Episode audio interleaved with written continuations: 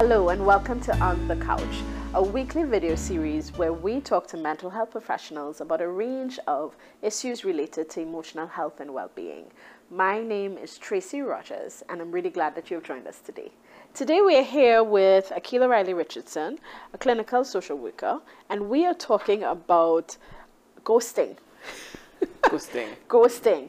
Um, if you have not heard about ghosting before, ghosting is when somebody in your life who you are close with, who you have a strong bond or relationship with, decides that they are no longer speaking with you.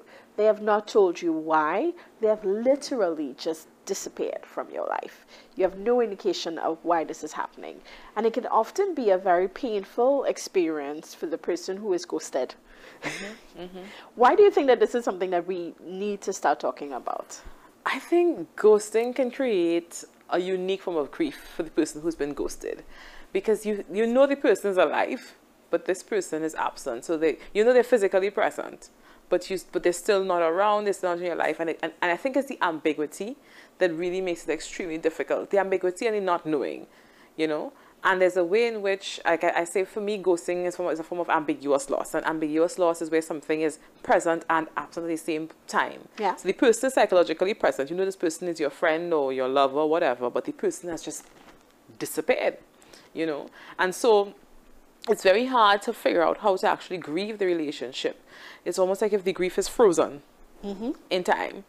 You know, and, and, and, you know, with ambiguous loss, we say there's no P T S D, it's T S D. This trauma is continuously traumatic. So no P T S D, no post-traumatic no. stress. Post-traumatic stress means that something has happened. Yes. And we've now it's past. It's right. post. Right. Yeah.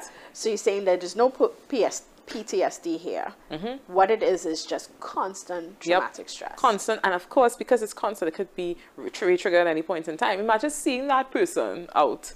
And knowing that you're seeing this person, person's alive, but the person's just not treating with you. It yes. can re-trigger you as well. So it's important for you, if you've been quote-unquote ghosted, just to normalize the fact that it's okay for you to be hurt yeah. by it and hurt for a good period of time. Because it's, it's, it's, it's a difficult sort of grief to knit up, knit or knit up.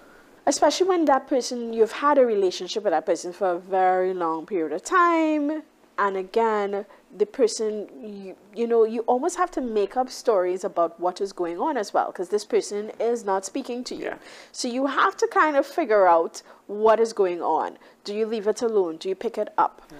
Sometimes just being annoyed that it's still present in your mind when you yeah. should be past it. So it can put you into um, a really Um, difficult emotional space. You know, and we constantly talk about knowing the difference between primary and secondary emotions. So secondary emotions are emotions that are really easy for us to express. The emotions that are on the surface that come up immediately. So it can be anger, it can be you know, frustration. But beneath that can be these very intense primary emotions yeah. that are more difficult to deal with. So when you've been ghosted, some of the primary emotions can be rejection. You know, fear.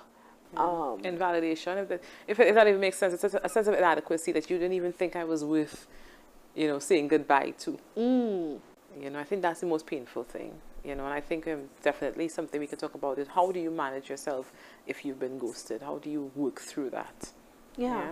So let's start to talk about that. How do you manage yourself if you've been ghosted? Well, I think one of the things, like I said before, is just to kind of temper mastery. What do I mean when I say that? Kind of figure out what are the domains, what can I control, what I can't control, and just accept that, you know what, when it comes to this, I can't always control. And that's exactly where we're picking up again when we come back to this topic. Thank you so much, Akilah, and thanks for joining us.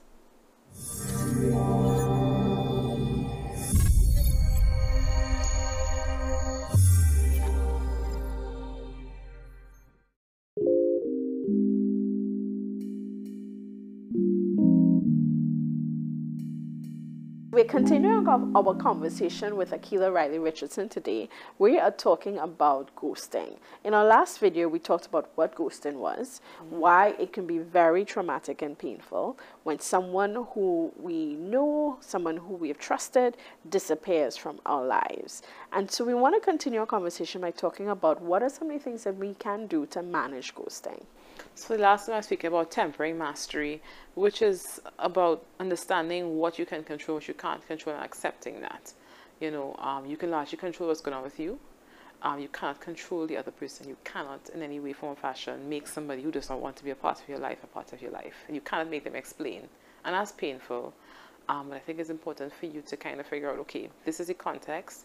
What can I control within me? And be unapologetic for what you what you decide to do when you, take, when you decide to take care of yourself. Um, normalize good days and bad days. When it comes to um, ghosting and that sort of ambiguous loss, there are days when you're going to feel like, you know what, I'm okay. Yeah. And then there are days when it's really going to hurt. Yeah. And we never want to feel as if we have to get over this. It is okay for you to have good days. It's okay for you to have bad days. And it's okay for you to be hurt. Like, I think sometimes we we really tell ourselves, or we give ourselves messages, tell ourselves about what we should be feeling and how I should be dealing with this. I think it's important for us to just accept that I am where I am. Mm-hmm. And all my feelings are legitimate. Yeah? All feelings are legitimate. It's simply information. And the fact that this feeling is coming up right now means that this thing really hurt and it's still painful, and I am not at a place where I'm okay with this. That's in the last video too, you spoke about times when, you know, you can be re-triggered when you run into this person. Yeah, because yeah? the person's not gone now. Yeah. The person's in your life and may actually be connected to people that you're connected to.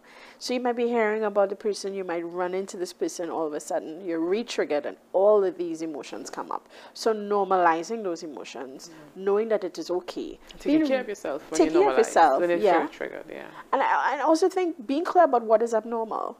It is abnormal for somebody who you have a trusting relationship with to ghost on you with no clear indication of why. How you are processing that are your normal reactions to abnormal situation. So there is absolutely nothing wrong with you per se. Most yeah. definitely, most definitely. And I think reconstructing your identity without this person, you know, for, for a while you may have seen this person as being like a, a best friend, or sometimes even a relative. Yeah, family know. members ghost on each other family, all the time. All the time. And, you know, you may think that a core part of your identity um, involves this other person. And when that person has, quote unquote, ghosted you, it may be time to come with a more flexible identity and understand that, you know, it's okay for me to take the time to say, you know what, I'm no longer X Y Z's bestie, or I'm no longer so-so-so's great best cousin, or whatever it is you've, you've, you've created for yourself. Reconstruct your identity and allow yourself to, to, to work through that processing of a new identity. So, Akilah, this is a serious issue because so many people deal with this. So it's about how we normalize these feelings, how we make a new normal for ourselves without this person in our life, yeah. um, and understand that it's okay that we're going through this period. Thanks so much for bringing this topic to our attention. So if you are dealing with ghosting, we urge you to really engage in some self-care. We understand that this could be a difficult thing for you to deal with. And if you need some support dealing with this as well, please don't hesitate to reach out to us at Wholeness and Wellness Counseling. Thank you so much for joining us. Take care.